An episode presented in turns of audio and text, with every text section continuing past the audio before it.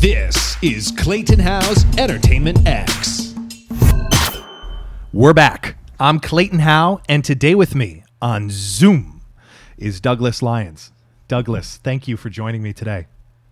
Thank you for having me today. I'm excited to do a part two. Um, I want to be. I want you to be honest with me. Is this your first Zoom meeting of the week? It is of this week, yeah. Actually, yeah. And you're Yeah. you're averaging like how many about a week? So I'm working on my first TV show, which is a blessing, and it's all via Zoom because half the writers' room is in LA, um, one of the other writers is in London, and so I spend at minimum five hours a day on Zoom. At minimum. Lord Almighty. Okay. Well, I uh, I want to talk about. I want to just get right into it. I know uh, we covered a lot of your background in the first episode about a year ago. How time flies. Um, let's just jump right into the into the mess. The, the pandemic. How are you? How are you staying positive during this time? I mean, it's been, especially recently, it's been a struggle. It's a mixture, right? Like some days I wake up inspired. Um, like there was a period in May, June, July where I had like meetings sort of every day and I was teaching and, you know, I- there were a lot of things going on. Um, and then the TV show came about. And so that sort of restructured my schedule. Um, and then the weather started changing you know recently and so i realized that like i'm really connected to the weather if it's rainy or you know dreary outside i feel that um, so it rained three days last week and i'm inside working and so i feel that you know? Um, so it's really been monitoring where i am when i wake up why that is like why are you feeling the way you're feeling? Is it because you watched something or listened to a song that inspired that? Or is it because it's raining outside and you're in all day? Like really assessing why i'm feeling what i'm feeling. Um, it's odd i feel like i've had a creative explosion in my career during 2020 and covid but i again i say this all the time i would give it all back if it could bring back the now 210 plus thousand people that have died of covid like i i would rather the world be in harmony than to be successful because that'll come when it's meant to come. So uh, it's been a roller coaster, you know. Um, Yeah. and I'm being honest about like where I'm at, like being very transparent and vulnerable, which is in a weird way not always something I think I had time to do. Um, but now I got all the time in the world. so let, let's let it pour, baby. Can't go out. Uh, yeah. I uh in terms of the writing, has that been uh, pivotal in in raising your spirits? Do you find uh, solace and comfort in your creating when you get to sit down with the laptop or pen, pencil? Yeah, it's it's according to what the project is. I mean, the blessing of right now is the majority of everything I've worked on has been original or something I really enjoy. I try not to take projects that I am not inspired by. Um, but no, writing and collaboration has been my foundation during this time. And really, for the first time jumping into the TV space, like it is all collaboration. There's 10 of us in the room, two writers' assistants, and like you are, you know, pitching jokes and leaning on each other. And it's everybody's story, though one individual person writes every episode. So the collaboration has really got me through right now as well. Um, Yeah. What what um what have you what have you learned? What are the what are the immediate lessons that come to mind with this collaboration? You know, on Zoom, when to contribute, when not to contribute, when to you know negotiate, or what? Does anything come to mind in terms of it? There's a really cool thing where like an idea does not go forward in an episode if it bumps someone. Bumping meaning like rubs in the wrong way. And so we'll discuss why and you know, unless it's a unanimous thing where like everybody really feels like this is the best choice, like we'll have a discussion around it because it has to feel right to the group. It's a group effort, which has been really interesting. And you also have like, you know, eight writers in a room coming up with ideas, and everybody has different styles. Um, but you're allowed to pitch. Like there was one day where I spent an entire six hours just pitching jokes. You know, like funny? they separated the room. It- I mean, well, but it, you actually, when you have to sit there and scratch your head a little bit, you're like, wait a minute, let it. And then you feel like, unless it's really funny, you don't want to say it. But then that like mediocre funny joke might might lead to a really funny, you know, because we you bounce off each other, which is fun. And for me, that has been an epiphany of like, oh, you know, there's this myth that writers have to be scarred and alone and spend time with themselves. it's like, well, actually, there is a space in which we share space and laugh and create together, you know, and that can be so much fun. You don't really do that in theater land as much. Um, it's pretty like lane specific. Um, but it's it, that has been a fascinating discovery um, and proof to like build a television season via Zoom. Like mm. this is the 16th week today that we're starting.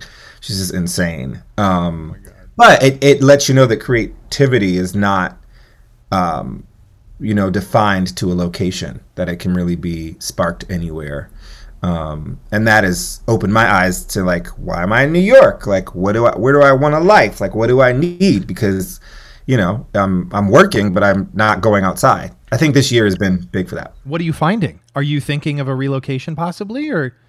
I don't know. I feel like every day i something changes. So i don't know. Like i was talking to my roommate about this last night. You don't move to new york city for the accommodations. No no you know, move to New York to be like, hey, you know, I'm gonna stay in this like 400 foot apartment, and like I'm, it's gonna be a dream. and when I come home, I'm just gonna lay out and like have so much space. No, you come to New York with a dream. You find a box you can live in, so you can go outside and achieve that dream, and you can have a place to come back and lay your head. Like that is really why you come to New York City specifically. And in this pandemic you're living in your 400 you know square foot box without any reason to go outside and it's been six months and so it's you know according to the way of you know the world in the future i i'm just realizing like i need i i love the ocean i love the beach um, a lot of actors have gone to LA right now with good reason. Um, but again, it's going to be like sitting inside. But like, would you rather be sitting inside near the beach you know, with like 60, 70 degrees during winter or, you know. I, I feel you on that. I know I relocated to Florida during this time, so I'm not even in New York. I'm down in Florida, which is nice, but it's not New York. But you know what? You're in New York, and it's like I can't even imagine, you know, what it would be like to not have the beat. You know what? So it's this. I get it. I totally get it. I'm curious if you could jump into. I'm all about journeys, and I want to talk about your journey to this this TV show that you're working on. As much as you can share about it, um, network uh, the network that it, it, will be on, the network of people that got you to it. What is the journey to becoming this writer for television? Well, this is ooh ooh you hitting on it. We going right into it. Please. I actually got really I I was simultaneously thrilled and a little upset when I got the show because working backwards, two pieces that I've written, um, Beau, the Lions Unpacked, our new musical, uh, that I wrote book for, and then Chicken and Biscuits, my play that was running at the Queen's Theater when COVID hit, were the samples that were sent to the showrunners um, before my first meeting. Right. And on the call, uh, one of the guys was like, "Hey, man, you know, like I don't read theater scripts; they're mighty long." He's like, "But I read the 90 pages of Beau, and it really got me." And I was like, "I have never met these people, and the work itself." like made the move like that's what got me in the door um, and in that same breath, I was like, so why is it so hard to get these stories to theater people to take them serious? You know what I mean? Because right. I, I think I think I think theater folks prior to now had the excuse of being too busy and the politics and the blah blah blah. And it's like if you take a moment to read the work, because what happens is I was doubting the work. I was doubting you know what I mean? Yes. The yeah, legitimacy yeah. of the work, when in actuality, when you put it in a different space and you look at it just merely on what's on the page, it was connecting with people, and it has with other people in TV and film as well. So working backwards, that was an epiphany for me of like, oh, I've been operating on you know carrying this weight of what I did not feel in the theater necessarily, and that subconsciously challenging my belief in my own work, only to be sort of um, to be confirmed in another space with the same exact work. Mm. You know, yes. that was interesting. Um, so that's how I got the job on the back end. The front end, um, I can't say his name because that'll give away too much. Sure, I sure. like really can't say that. No, I get, it. I get it. I get so it. annoying. I get it. I, I get it. I there's a way for you to find it, but I won't tell you how. um, so I was following up with a friend that I wanted to work with years ago, and I'm a proactive artist. Like I think the business is as equal as the show. Um, that and as an actor you're not always taught that. You're not taught to like make yourself the business. Like you're taught to be like i got the appointment like i booked the job and then like what's the contract? I'll show up. And for me i operate all around. I mean it's also because i'm a multi hyphenate so i'm i emailed 16 theaters yesterday. Like i don't i want to make sure that the people know about the work and i'm not depending on other people so during COVID, I had all these ideas of like previous projects and like pitches, and I was like, maybe I'm going to reach out to a friend of mine that I wanted to work with a while ago to see if we could work on this polka dots uh, idea. And we set up a Zoom, and at the end of the Zoom, he's like, "Hey, do, might you have a writing sample?" And I was like, "Yes, I've been working on this pilot of mine um, during COVID as well." And he was like, "Send it to me because we're we're filling this, you know, writer's room, and I, you know, would you be interested in something like that? And I was like, ca- like in the call, I was like, yeah, I mean, yeah, casually. I get off the phone, I call my best friend. I was like, he asked me would I be interested in the writer's room. I was like freaking out. I was like, this is what we've been praying for. Right, uh, right. And so, about like less than a week later, I get an email from the production company asking, Am I available for a meeting? So the first meeting was just me and the two showrunners and my friend. Um, and they talked about the scripts and my style of writing and my imagination and what I would do with the show. And I hadn't heard of the show, so I had to research the show. Um, and that was a Friday. And then that Monday at like 11 o'clock, I got another email from the production company, like the uh, coordinator, being like, "Are you available today at two for?" Now, mind you, I'm like, uh, I could have had booked, you know, been to, and I was like, yes, yes, I am, yes, I am. So I had a follow up meeting with the showrunners, my friend, and um, one of the execs over there, and uh, we talked about the show, you know, and it's so weird. And this was a lesson in like energy on the call. One of the showrunners was like sort of looking down like he was on his phone. I was like, great. So I've they're bored and I'm not going to get this job. But I didn't know they were actually texting each other about me. Like that was part of what was going on, which is like, again, the stories we tell ourselves and the perceptions that we create may not be the truth. Um, so that was a lesson in that. Uh, and then it was about 10, 10 days of waiting and walking in the park and listening to gospel music and just being like, it's meant, if it's meant to be, it's going to be like, it's fine. It's fine. I'm, I'm not thinking about it. It's fine. It's fine. It's like, no. Um, right. and, uh, and then a bit of pressing because I had like a vacation plan and I knew we started, I would have started July 6th. And so it was 4th of July weekend soon. And it was like to my agent, like, can we get us something like what is going on? Because I'm not, you know, I have other things to do. Um, and then we got the email like really late at night, and it didn't seem real until it was real, and then it was real, and then it was real. Oh my um, god, that's incredible! Congratulations. Thank you. That's, Thank you. It's you. You feel ready for it. You feel like a preparation has led to this moment of opportunity. Yeah, I think. I think so. We rewrote parts of Beau at the top of the year, and that like updated script is what went out.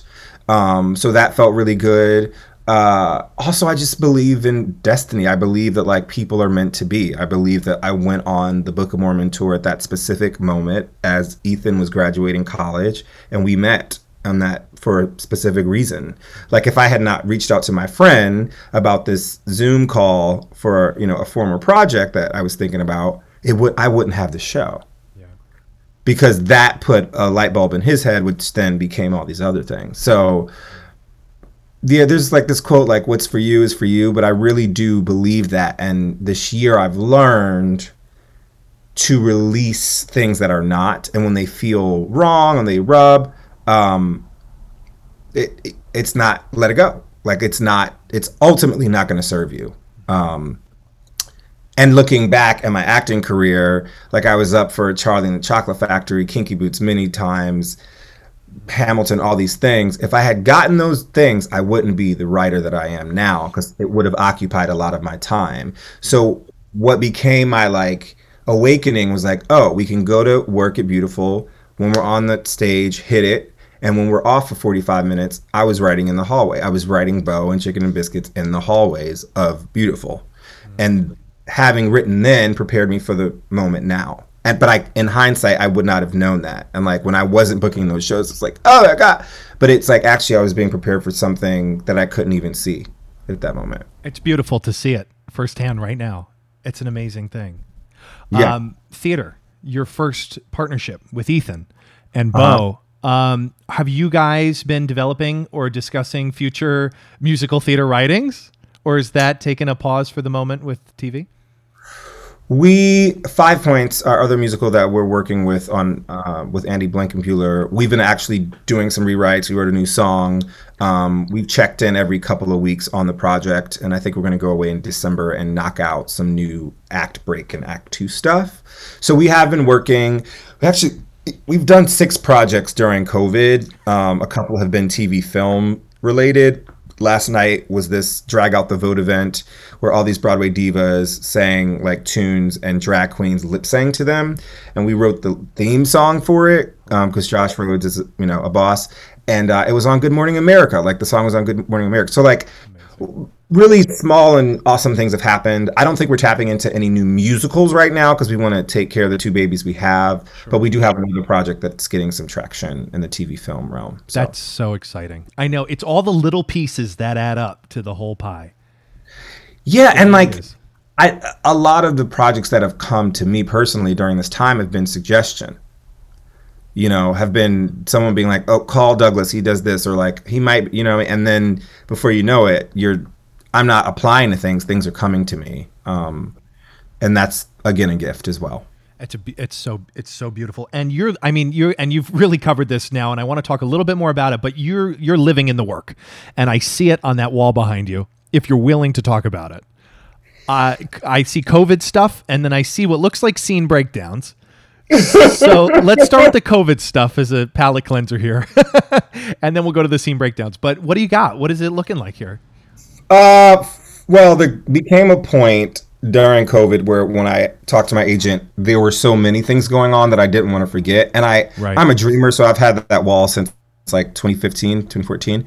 Um, and I would always do a column of dreams. So like it was like 2015 TV film, leading a Broadway show, blah, blah, blah, all these things. And then if they didn't happen or I changed them, it would transfer to the next column. And the uh, if you can't see it, but it says 2019 2020 TV film is. project um, is at the top of that, and like that's one that I can cross off.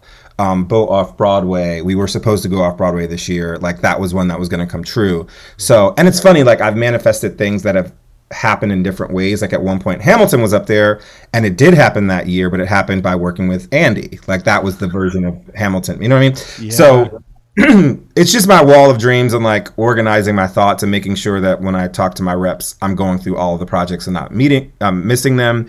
Um, so yeah, that's what that is. And then I have a TV pilot I've been working on since last year, and uh, my new manager was like, "You need to break out the episodes and be prepared. So when we pitch to network and studio, you have the full show broken." So it's funny. I put that up there and then I started breaking it on my computer. but but I can take the cool thing is like if for some reason down the road there's structural things you can move around the stickies to different episodes if I need to. Yeah. Um, so slowly but surely like building universes is sort of my thing right now. And I love it. Like I think I fell in love with like theater and not knowing it, I was actually falling in love with telling stories. So why I became an actor is because I think that was the only way. And now that I've realized I can write stories and move people, and I don't have to be on stage, I'm leaning a little bit more towards that. It's a beautiful thing. It's so beautiful. I um I literally just had a question and it has completely left my mind. Goodness gracious, it'll come back to me. Storytelling.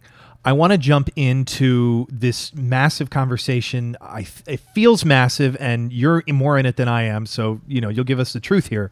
Uh, the way stories should and could be told, uh, views that you have on it, uh, hopes for the future.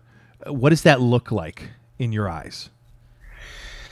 I think could and should are very dangerous words. I think um, they hold back the potential of our art form specifically expanding in new directions.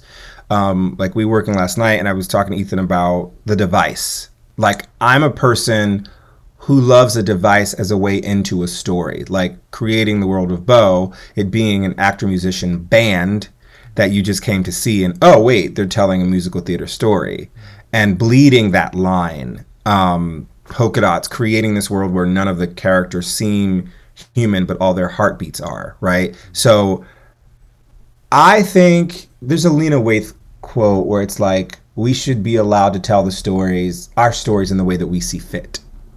And I think what's happened in COVID is there's a lot of policing of how one should be telling stories and what should be allowed and blah blah blah blah blah. And the uh, it's such a larger conversation. Maybe we have time for it. I don't know, but I think I think if you ever feel one ever feels like they are in control of telling someone else how they should tell their story, I to that person who's challenging them, I hope they have a, a, a checkbook to help that new version of that story, because opinions don't make things happen, right? True. They just don't. And my thing, my philosophy is like you, as an if if you're an artist critiquing another artist's work, you have the ability to go create something yourself. Like that's I literally was just an actor until about 2015. Or I mean I started writing book in like 2017, but 2013 2014 is when I transitioned more into writing.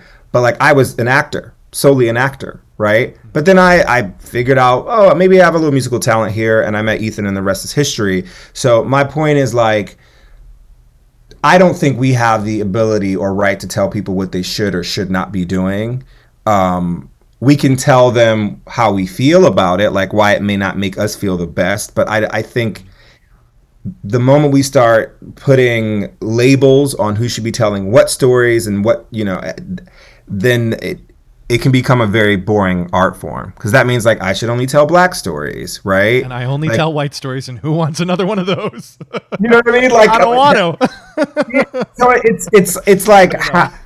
are we ultimately working towards a better world where again i'm not trying to erase culture or heritage in any way but sometimes i think we're so fixated on it that there's like a fetishizing of it um, you know I have a couple of friends who are doing big things in TV film land, but a lot of the narratives that they are playing are historic, pained, oppressed, you know, m- racial stories. And it's like, I, me personally, I'm tired of seeing that narrative attached to my skin in every medium. Because as much as we cry, we smile. Can we see that? Hello. Can yeah. we see that? But entertainment is sort of obsessed. There's this weird thing where it's like it has to do with civil rights. There's a guilt and it feels like there should be an honor to tell that story because it happened. And for me, if I've seen it in a documentary and someone's been murdered or hung, I don't I don't need to see that in a film. I, me personally, like I've seen so many of those stories. I, I'm I'm good. Like I'm good. I can go and watch. I can read about it, yeah. but I don't let let's use our artistic spaces for jobs for folks of color to actually breathe new life and not have to relive the trauma of the past. That I yeah. that's where that's where I'm coming from. I, that was an answer that was all around and about, but I think I answered your question. That was on the money. That was right on the money because you're right. It uh, should be. It should, and I I see what you mean. It should be a celebration more so than just these constant same narratives. You got to switch it up, and I get it. You know, everything is being talked about so profusely right now and it feels that way that some people might be taking it a bit too far because you're absolutely right. I had a conversation the other day with um with um another one of my guests and he had mentioned that it, it's like a salad. You know you need everyone and it can all be it can be a collaboration. We don't have to just stick to our own you know story. Well the, the writers room are two straight dudes uh like a non-binary writer a lesbian, two queer guys, like a middle-aged right like it's such a be- two women like it's such a beautiful room and we're creating a world together but if it all looked the same the ideas and the background of what we bring to the table might be similar so it makes the soup itself and salad a little less interesting there's less you know salt and spices there it's just and, lettuce no. yeah you know what I mean? and so I, I i seek and what I'm learning, even at like, you know, the quote unquote top tier levels of these rooms and stuff, it's like, it's all collaboration. It's never singular. And I think the mistake of theater, especially from the writing perspective, is you feel very alone. You feel very much like, please read my script. Like, it, there's not a sense of community. And because you are the playwright or the lyricist, and there's only like a small group of you, if that show doesn't take off or whatever, it can be very damaging. But like the talent you may bring could be really appreciated in other spaces, and that's that's where my mind is sort of opened up to is like. I love the theater, but I'm also rooting for the theater to expand itself. And we didn't want to talk about the Tony Awards this year. We don't want to. Talk, we don't want to go there. Are we can go sure? there. This is a I recorded I don't- platform. I'd Anything you want I mean, to say? everything I've said on my Facebook status is what I would say on this podcast, Yeah. which is like all the new musical nominees are jukeboxes this year. And they chose not to acknowledge the one new musical, regardless of how they felt about it at all. So, do you want the future of musicals? Like, do you want a new wave of art coming forward that have original stories to tell? Or is it split, like specifically commercial? And if that's the case, let's own that. Yeah. Somebody come out and say that. But let's stop pretending we're looking for the new if we're not. You've been listening to Entertainment X, the podcast. You can follow Entertainment X on Instagram at underscore Entertainment X underscore. If you haven't yet, go to Apple Podcasts and subscribe, rate, and review this podcast. Join Clay next week for another curiosity conversation on Entertainment X. Thank you for listening.